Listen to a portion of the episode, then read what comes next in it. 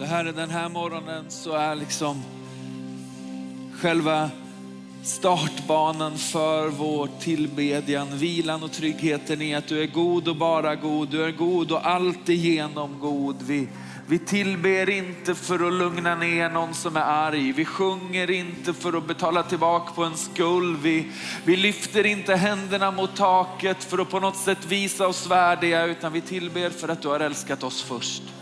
För att du är god och bara god, för att ingen kan jämföras med dig. Ingen är din like, du saknar helt motstycke. Du är god. Vare sig det är liksom känslan vi lever med i stunden eller inte, så är sanningen den att du är god.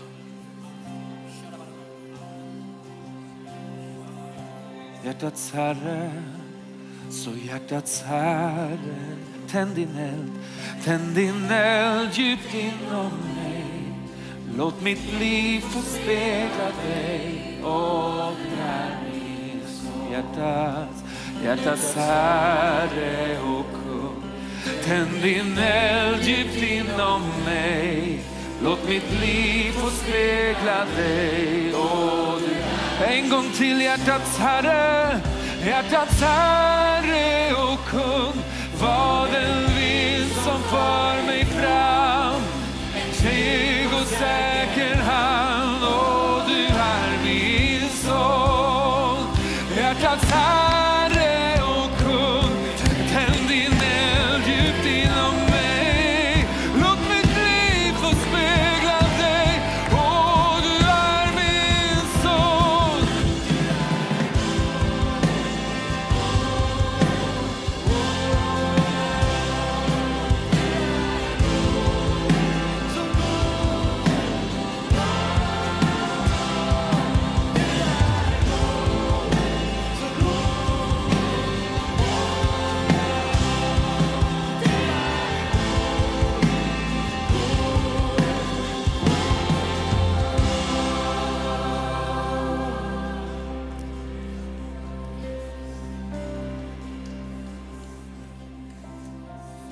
Herre, den här morgonen så ber vi att din vind skulle få föra oss fram. Att du skulle låta din ande röra vid oss och röra sig bland oss på ett sådant sätt att det skapar riktning i ditt folk. Vi vill inte samlas för att stå stilla, vi vill samlas för att komma i rörelse. Så låt din vind få blåsa.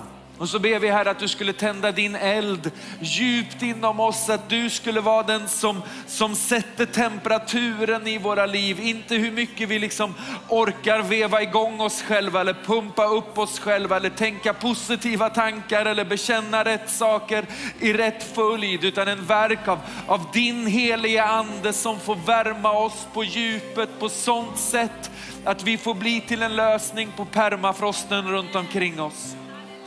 Tänd din eld djupt inom mig. Tänd din eld djupt inom mig. Tänd din eld djupt inom mig. Tänd din eld djupt inom mig. Tänd din eld djupt inom mig. Tänd din eld djupt inom mig.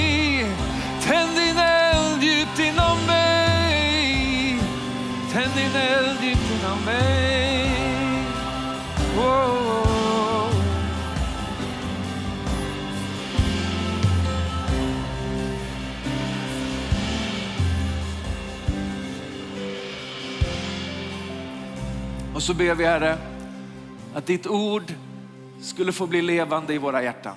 Att du skulle ta det som vi har passerat en, två eller tusen gånger förut och igen blåsa liv i det så att det får bli till, till näring och riktning, till tröst och tro, till hopp om förändring och vila i det som pågår. Herre, låt ditt eld få brinna i våra hjärtan den här morgonen. Vi ber så i Jesu Kristi underbara namn. Amen. Amen. Vänner, varsågoda och sitt. Gott måtte vi aldrig vänja oss vid att ha en kyrka med människor i. Den dagen som vi tar det för givet så är det tillåtet att komma fram och ge mig en hård örfil så jag skärper mig. Bildligt talat känner jag att jag vill lägga till. för min egen skull. Gott, jag heter Alfred, eh, en av pastorerna i den här kyrkan. Jag har förmånen att predika idag. Eh, och vi lever i den här lite märkliga processen, eller hur? Där vi försöker liksom hitta tillbaka in i att fira gudstjänst tillsammans igen. Förra söndagen så ledde jag lovsång och jag stod, och jag tror inte jag liksom har, har haft ett sånt Eh, fånigt leende på, på väldigt många år. Du vet när man försöker sluta le men det går inte riktigt så det börjar göra ont. Jag minns på, på våran bröllopsdag, vad är det ju säkert liksom, det närmar sig 20 år nu, bevara mig. Eh, så stod jag, eh, bevara mig, det lät som att jag, det var mer reaktionen över min ålder än både min unga ålder när jag gifte mig och hur länge sedan det var. Men du vet, man har stått och flinat så länge att man känner att nu börjar det här göra ont, men jag kan inte sluta. Så lite grann kände jag i söndags, inte riktigt på samma nivå, men, men i de krokarna. Och, och, i den rörelsen tillbaka, liksom, in i församling, in i gemenskap, in i Guds hus, så tänker jag att vi mår gott av att påminna oss om en del grejer som är grundläggande för vad vi är och för vad vi gör när vi samlas. Vad som kännetecknar oss, det som blir eh, berättelsen och beskrivningen om vilka vi är. Och om jag skulle liksom börja fråga runt i det här rummet, vilka är Citykyrkan? Så är jag säker på att vi skulle hitta liksom ett antal olika facetter beroende på vad vi har på vårt hjärta, vad vi längtar efter, vad vi uppskattar, vad som liksom ligger närmast oss. Men det jag hoppas vi finner i centrum av de där berättelserna är Jesus och hans närvaro. Jesus som vår första prioritet, vår stora kärlek, den vi möter och den vi längtar efter. Det här som vi har sysslat med i 25-30 minuter tillsammans. Tillbedjan av Jesus. Jag hoppas att det är det som, som liksom blir epicentrum av berättelsen. För säkert 20 år sedan så på den tiden vi bodde i Vargön så sysslade vi med någonting en gång om året på Kristi himmelfärd tror jag som vi kallade för en, för en gubbvandring eller en gubbhike. Eh, vi, vi, vi konstaterade att gubbe är inte ålder utan det är något man är i hjärtat. Eh, så vi samlade ett gäng liksom gubbar i liksom åldersspannet 17 till 75 och så gjorde vi någonting en helg tillsammans. Eh, vi, vi paddlade kanot något år och, och vi vandrade något år. Jag har en kompis som heter Emil. Emil har ett drag som, som jag kan identifiera mig väldigt mycket i, nämligen tendensen att nörda in sig lite, lite för mycket. Och så skulle vi vandra det här året och vi skulle gå, jag vet inte, man, det är inte så långt, men, men över en helg kanske vi skulle gå tre mil eller något sånt där. Men du vet det är packning, det är sovsäckar, det är hela liksom konkarongen. Och Emil snöade in på liksom ultralätt-genren inom vandringen. Nu vet man ska försöka liksom pressa ner vikten på det man bär med sig så mycket det bara går och ändå känna att man har lite guldkant på tillvaron. För ska det vara lätt så tar man inte med någonting. Men det är den utmaningen av att liksom hålla packningen lätt men samtidigt ha det man behöver. Och, och liksom kronan på verket i hans ultralätta förberedelser var en sån här frystork, heter det va? Han skulle frystorka sin mat. Han skulle dra ur liksom varje gram av fukt ur det han hade med sig så det bara blev någon sorts kattmat kvar. Och så var tanken då att han, och, och viktat hur många kalorier behöver jag, ni vet allt det där.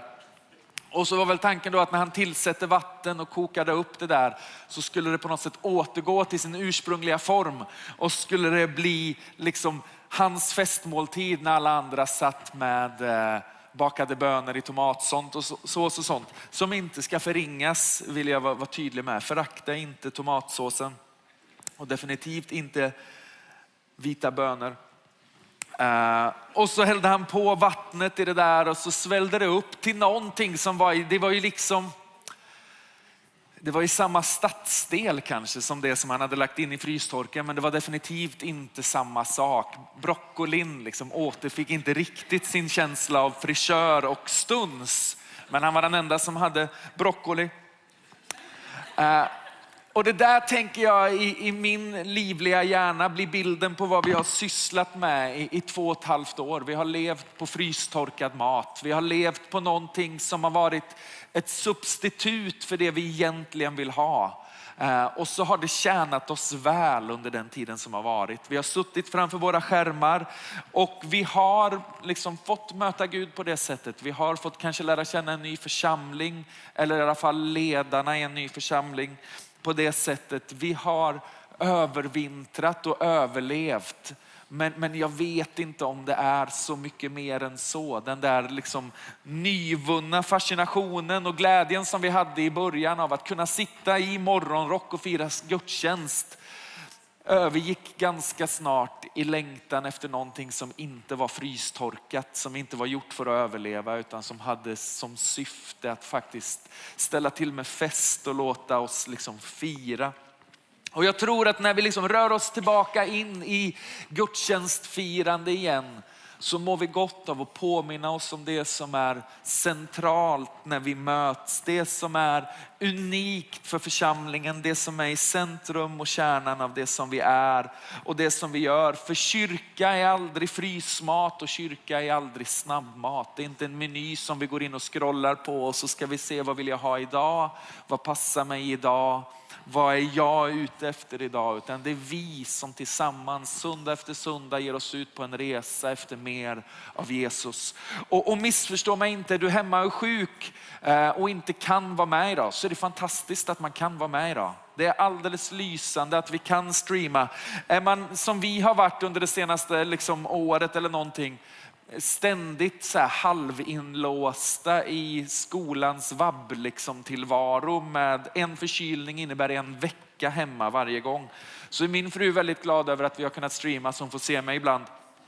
Äh, är man gammal och liksom sjuk och inte orkar till kyrkan längre så är det fantastiskt att vi kan göra det här men tänk att vi kan mötas så här igen. Tänk att vi rör oss ut ur det frystorkade landet och in i landet som, som liksom präglas av, av riktig mat, av riktiga samtal och riktig gemenskap. Och jag tänker att i kärnan av det som är unikt för vad vi håller på med finns Jesus och hans närvaro, finns våran tillbedjan och förväntan på att möta med honom. Och, och psalm 84, en av mina absoluta favoritpassager i, i gamla testamentet, målar en, en fantastisk bild av det här. Och jag tänker att vi ska ta oss igenom den lite stycke för stycke, lite vers för vers. Och så ska vi se vad den har att säga till oss idag. Känns det okej? Okay? Ska vi be? Herre, ge oss hjärtan som är mottagliga för ditt ord. Ge oss öron som hör och ge oss ögon som ser. Helige Ande, rör vid oss, utrusta oss, fyll oss och väck någonting i oss som bara du kan väcka. Vi ber så i Jesu namn. Amen. Så här står det, psalm 84, vers 1. För körledaren till gittit man tror att det är något instrument på något sätt. Så det är för körledaren och för dig som lirar gittigt. Är det någon som eh, gör det här inne så är den speciell till dig. En psalm av Koras söner. Vill man ha en liten uppdatering på Koras söner kan man lyssna på Mattias Martinssons predikan från förra söndagen. Så här står det. Hur ljuvliga är inte dina boningar, Herre Sebaot. Min själ längtar och trängtar till Herrens gårdar. Min själ och min kropp jublar mot levande Gud. Jag tror det finns en inbjudan till oss igen i den här säsongen att bli på nytt och nyförälskad i Jesus men också i hans församling. Jag tror att Gud vill använda den här säsongen när vi liksom återupptäcker vad det är att vara kyrka till att, till att liksom plocka bort de där kanske lite tråkiga och negativa eller slentrianmässiga bilder av det, vad det är att vara kyrka. Det där är liksom lite borta från tavlan nu. Och så vill han skriva en ny berättelse i oss och i våra liv om vad det är att vara kyrka tillsammans, men också om vad det är att vara en gemenskap som tillber honom tillsammans. Förra söndagen så blev det så djupt tydligt för mig hur mycket jag har saknat det här utan att veta om att jag har saknat det. Visst är det en otroligt märklig effekt som kan infinna sig. Jag vet för några veckor sedan när jag stod på Gullmarsplan, det var torsdag morgon, jag hade lurarna i och jag lyssnade på Magdalena Andersson som pratade om att restriktionerna lyfter. Den djupna lättnaden som infann sig. Jag visste att restriktionerna skulle lyfta, det var det som var morgonens ärende.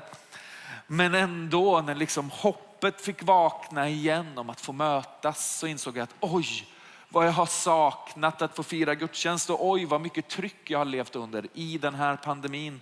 Och samma sak förra söndagen när vi fick komma samman igen. Insikten om att det här är kanske bland det vackraste som finns. Människor av alla bakgrunder, av alla nationaliteter, alla åldrar som samlas för att tillbe en som säger att jag lägger mitt eget åt sidan för att låta mitt liv cirkulera runt någon som inte är mig själv och den personens namn är Jesus. Jag älskar att vi får samlas i ett rum med känslan av, av familj. Ett rum fyllt av berättelser, av längtan, av behov, av tro, av värme, kärlek, heligande och förväntan. Under pandemins alla omställningar så tror jag jag glömde bort längs vägen hur vackert församlingen är. Och så målar liksom salmisten sin längtan för oss. Och så säger han att jag längtar efter Gud med, med hela liksom mitt känsloliv. Det är någonting i honom som är i desperat behov av att få möta honom. Jag längtar och jag trängtar och det är egentligen två ord för att säga samma sak. Eller trängtan kanske är ännu djupare och ännu mer liksom lutar åt liksom en, en helig åtrå av att jag måste få möta honom. Och så säger han, min själ och min kropp jublar mot levande Gud. Och jag inser att, att i liksom streamingens tidevarv så har min tillbedjan stoppats in i en liten box där jag bara inser att jag blivit lite hämmad, jag har blivit lite begränsad, jag har glömt bort hur det var att vara fri i min tillbedjan. För, för formatet har inte tillåtit det riktigt. Jag är ingen dansmänniska överhuvudtaget. För massa år sedan gick vi en salsakurs. Det säger bara någonting om hur, hur nykär jag var. Det säger ingenting om mina intressen överhuvudtaget. Det är den mest förutmjukande perioden i mitt liv. Men när jag ser Anna-Sara dansa så påminns jag om mitt behov av att på något sätt återupptäcka friheten i min tillbedjan. Jag vet inte om jag vill bli så fri. Men, men, men, men förstår ni vad jag menar? För det där hade varit, liksom, det, då har Alfred liksom, då är Jesus på väg. Nej, men ni fattar, då är det liksom, då, så, det kanske kommer, vi får se. Men, men, men känslan av att min tillbedjan har blivit lite inboxad och lite instängd och risken är att jag förblir på den platsen. Så säger salmisten, min kropp och min själ. Inbjudan att vara ett folk som, som är uttrycksfulla i sin tillbedjan och som vågar leva på ett sådant sätt att det mitt hjärta längtar efter också når ut liksom, i, i mina rörelser. Och exakt hur det ser ut i dig, det får lite vara utifrån dina förutsättningar, eller hur? Men, men, men salmisten målar bilden av någon som längtar efter Herren på ett så djupt sätt att det påverkar både hans inre och hans yttre. Och så säger han att vi möts för att möta Gud, levande Gud. Påminnelsen om att den liksom återkommande påminnelsen om att gudstjänstfirandet inte är rituellt utan relationellt. När vi kommer hit söndag efter söndag så är det inte i åminnelse bara av vad som har skett i våra liv, utan det är i relation med honom som förvandlar våra liv i en pågående form. Honom som gång på gång kliver in i våran berättelse och lägger till en punkt där en punkt behöver sättas, ett utropstecken där det behövs och faktiskt suddar och skriver nytt där vi har hamnat lite snett och där berättelsen har blivit fel. Vi samlas med förväntan på ett möte. Vi älskar att möta varandra, vi uppskattar en bra predikan, vi gillar när bullen inte är torr utan är lite saftig i mitten. Men vi möts framförallt med förväntan på att Herren ska verka ibland oss. Jag tänker att det är en, en nyttig tanke att bara köra igenom i hjärnan igen när vi samlas igen efter att ha varit ifrån varandra väldigt länge. När vi samlas så gör vi det med förväntan på att möta varandra, men framförallt med förväntan på att möta Herren. Det är liksom det som är vår djupaste längtan. En del kanske inte känner det så riktigt än och det är okej, okay, men det ligger i hur vi är skapade. Och så fortsätter salmisten och så säger han i vers 4, sparven har funnit sig ett hem och svalan ett bo där hon kan lägga sina ungar. Dina altaren, Herre Sebaot, min kung och min Gud. Jag tycker att det är alldeles svindlande vackert hur det i liksom den helige Gudens absoluta närvaro finns plats för det som är litet och för det som är sårbart. Eller hur? Hur någonting som är som, som sparven, vet, en gråsparv. Det är sällan man har kollat på en gråsparv och känt ja. Yeah. Eller hur? Det, det är liksom inte, det är inte crème de la crème bland småfåglar. Gråsparv, har ni sett färgglad, färgglad, färg, färgglad? Det är som den gamla Killinggänget-serien, Killinggänget-serien, svårt med talet idag. Fyra nyanser av brunt, det är en gråsparv. Inte så spännande, eller hur? Men, men det finns utrymme för sparven där, för den som känner sig liten och oansenlig, kanske på gränsen till obetydlig. Men det finns också utrymme för den som känner sig som svalan. Vi har, vi har ett, ett, ett litet torp som vi hyr och på sommarkvällarna så sitter vi ute och så dricker man en kopp kaffe eller något. Och så, och så ser vi hur svalorna kommer flygande. Uh, och de är så fruktansvärt liksom, smidiga i luften så när de byter riktning så smäller det till. För att det går så fort liksom, från ett håll till ett annat. Och jag tror att en del kan kliva in i kyrkan med den känslan på, på liksom en, en söndag morgon. Det vore kanon med en gudstjänst som var 50, 15 minuter lång. För ungefär så långt koncentrationsspann jag har.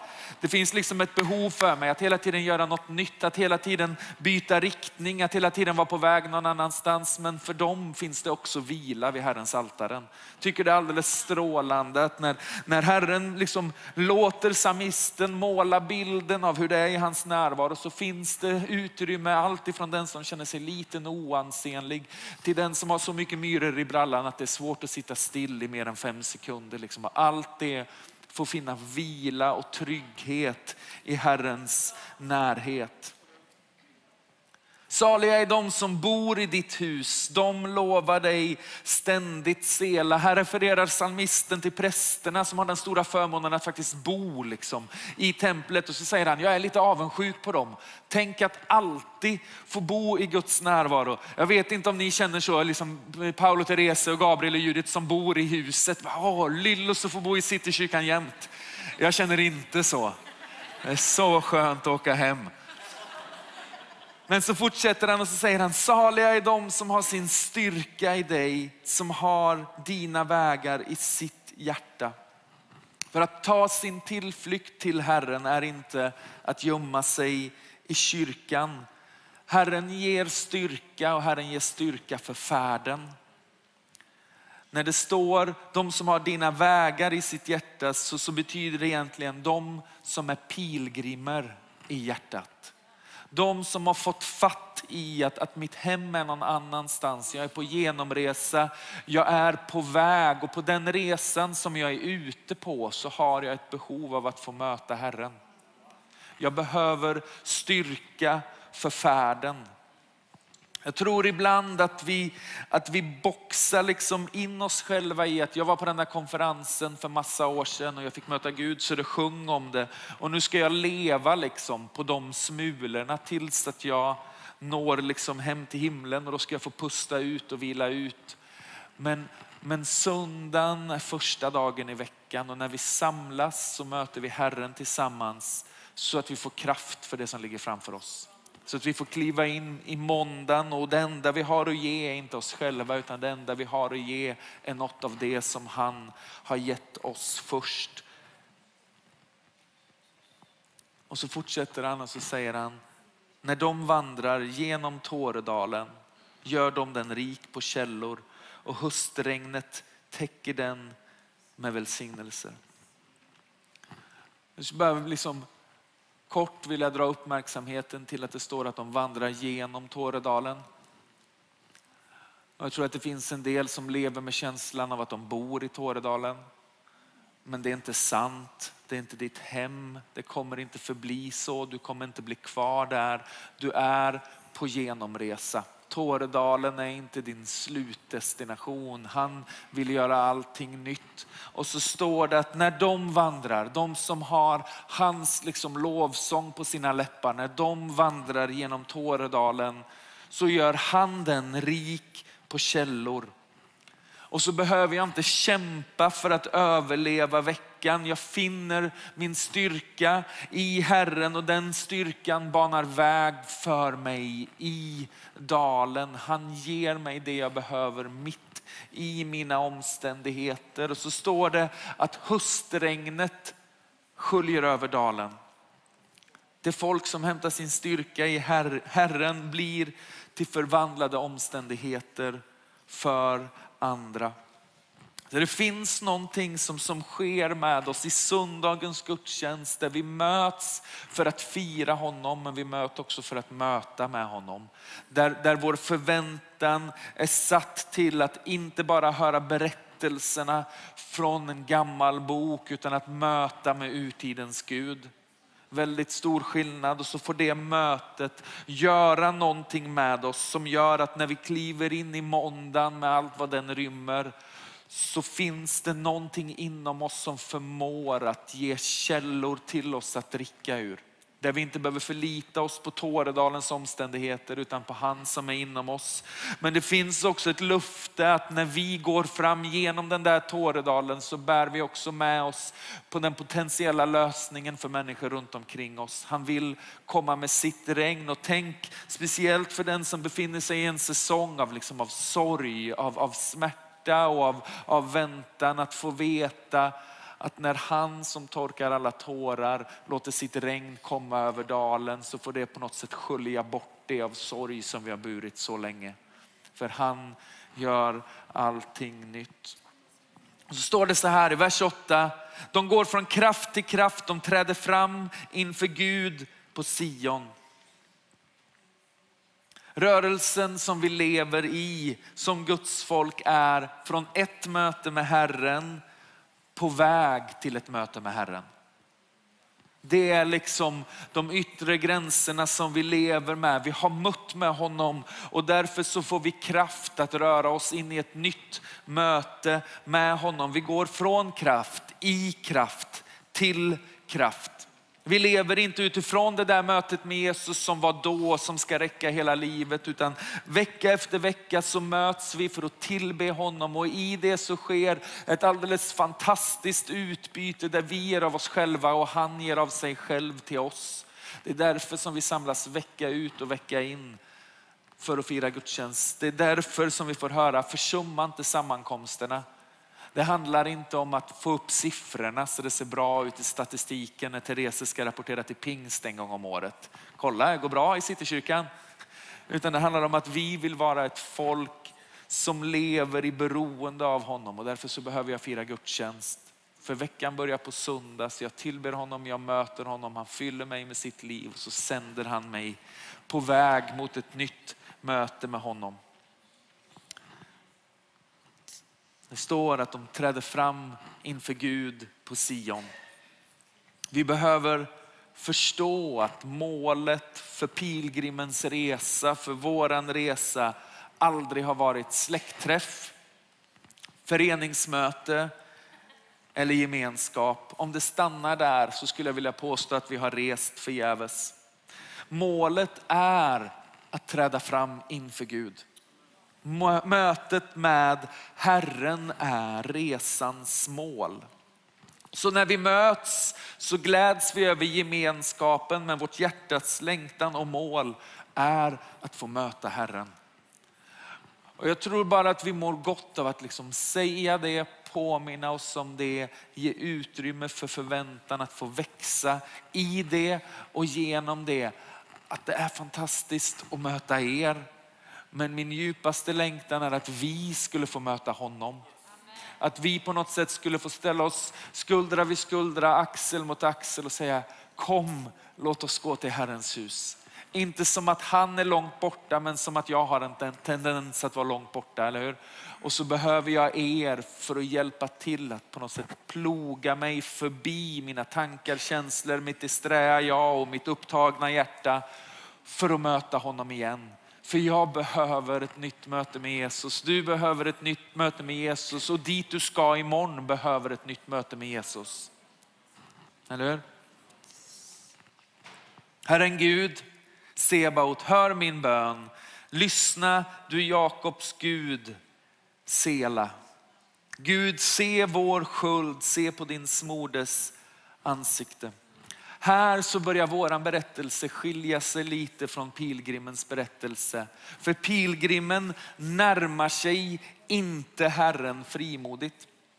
Det finns ett behov för honom att bekänna sig till Herren och han gör det genom att hänvisa till sitt släktband. Liksom, jag är släkt med Jakob och du är Jakobs Gud, så var snäll mot mig nu när jag närmar mig dig. Pilgrimen närmar sig Herren genom att vädja till vem han är underställd. Ge akt på din smordes ansikte. Eller hur? Han hänvisar till sin kung som han är ställd under och så säger han på grund av honom, låt mig närma mig dig. Han närmar sig inte Herren på egna meriter.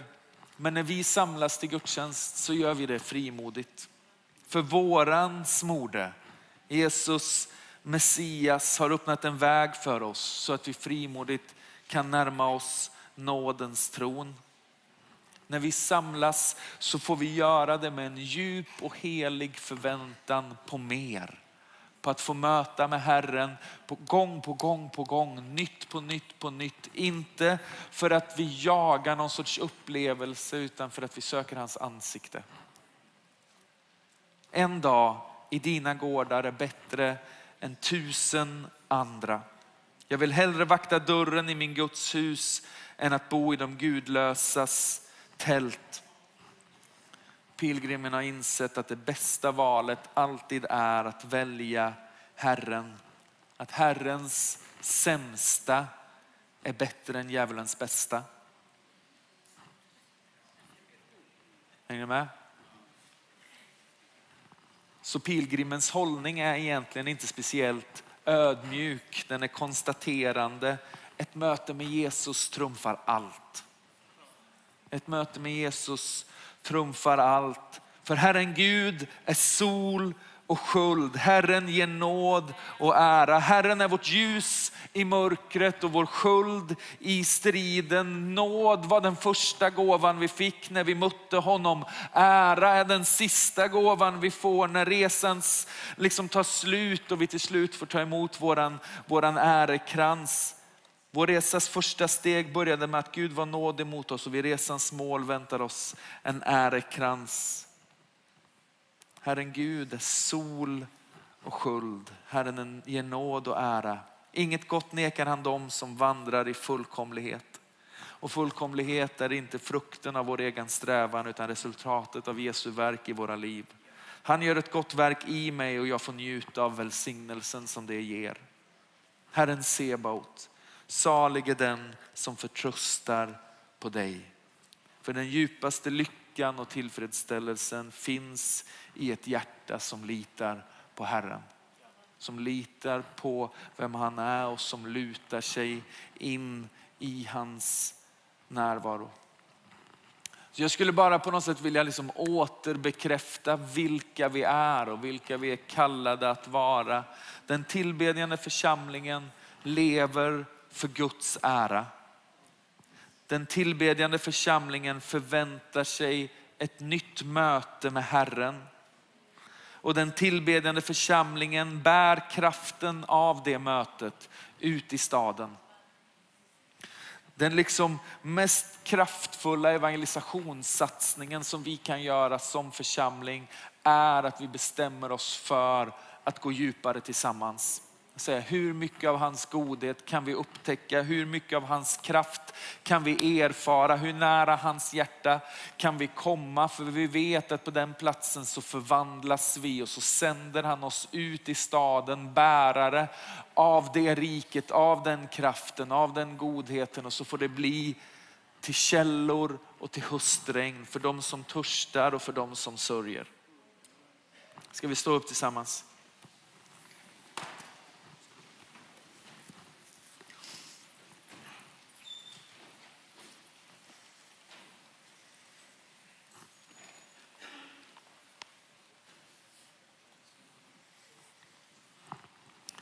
Och jag försöker inte piska på er att sjunga högre. Men jag försöker uppmana oss alla att luta oss fram lite till. Att våga tro Gud om att det bästa ligger framför oss. Att vi bara har skrapat på ytan av, av liksom måttet av den, den helighet och härlighet, eh, den kraft och det liv som han vill utgjuta över oss och bland oss. Att det finns mer. Och våra del i mer är på något sätt välja liv som längtar efter Herrens hus. Som längtar efter hans närvaro, som längtar efter ett nytt möte med honom och så får det mötet med honom bli till liv för staden. Det ska vi be. Det här är så här liksom, två och ett halvt år in i pandemi och, och på väg ut ur densamme så ber jag Herre att du skulle ge oss tillbaka vår tillbedjan. Att du skulle befria oss från eh, hörnsoffans trygga vrå, liksom, från, från hemmets lagom. Och så ber vi att du skulle slunga oss in i friheten som finns i ett rum fullt av människor som bestämmer sig för att ge ära till han som är värd all ära. Herre, vi ber att du skulle på något sätt lösgöra våran tunga, att du skulle lösgöra vårat hjärta och att du skulle ge oss mod att springa närmre dig än någonsin förut. Inte som att du har gömt dig, men som att jag kanske har glömt bort dig lite grann om jag ska vara ärlig. Jag har, har förpassat dig in i landet lagom och nu ber jag Herre att du skulle leda mig ut i full frihet igen i min tillbedjan. Och så ber jag Herre för den som känner att de har vandrat i Tåredalen väldigt länge. Herre, vi ber att du skulle påminna deras hjärtan om att de är på genomresa. Att Tåredalen inte är deras hem, att det inte är platsen där de ska förbli för alltid. Och så ber vi att de skulle få omslutas av ett rum som väljer att söka dig och ditt ansikte på ett sådant sätt att platsen där tårarna finns nu får bli platsen där de största segrarna sker. Inte på grund av egna ansträngningar utan på grund av att ditt rike bryter fram varhelst det finns ett folk som längtar efter mer. Och så ber vi Herre att det här huset en gång till, mer än något annat, skulle få vara känt för din närvaro. Att det skulle få vara luddigt vem som ledde lovsången, oklart vem som predikade, helt omöjligt att minnas liksom hur kaffet smakade, men det skulle få finnas en djup känsla av att Herren bor där. Herrens härlighet är påtaglig där, hans liv och hans kraft förvandlar människors liv. Och så ber vi Herre, Låt oss få se dig.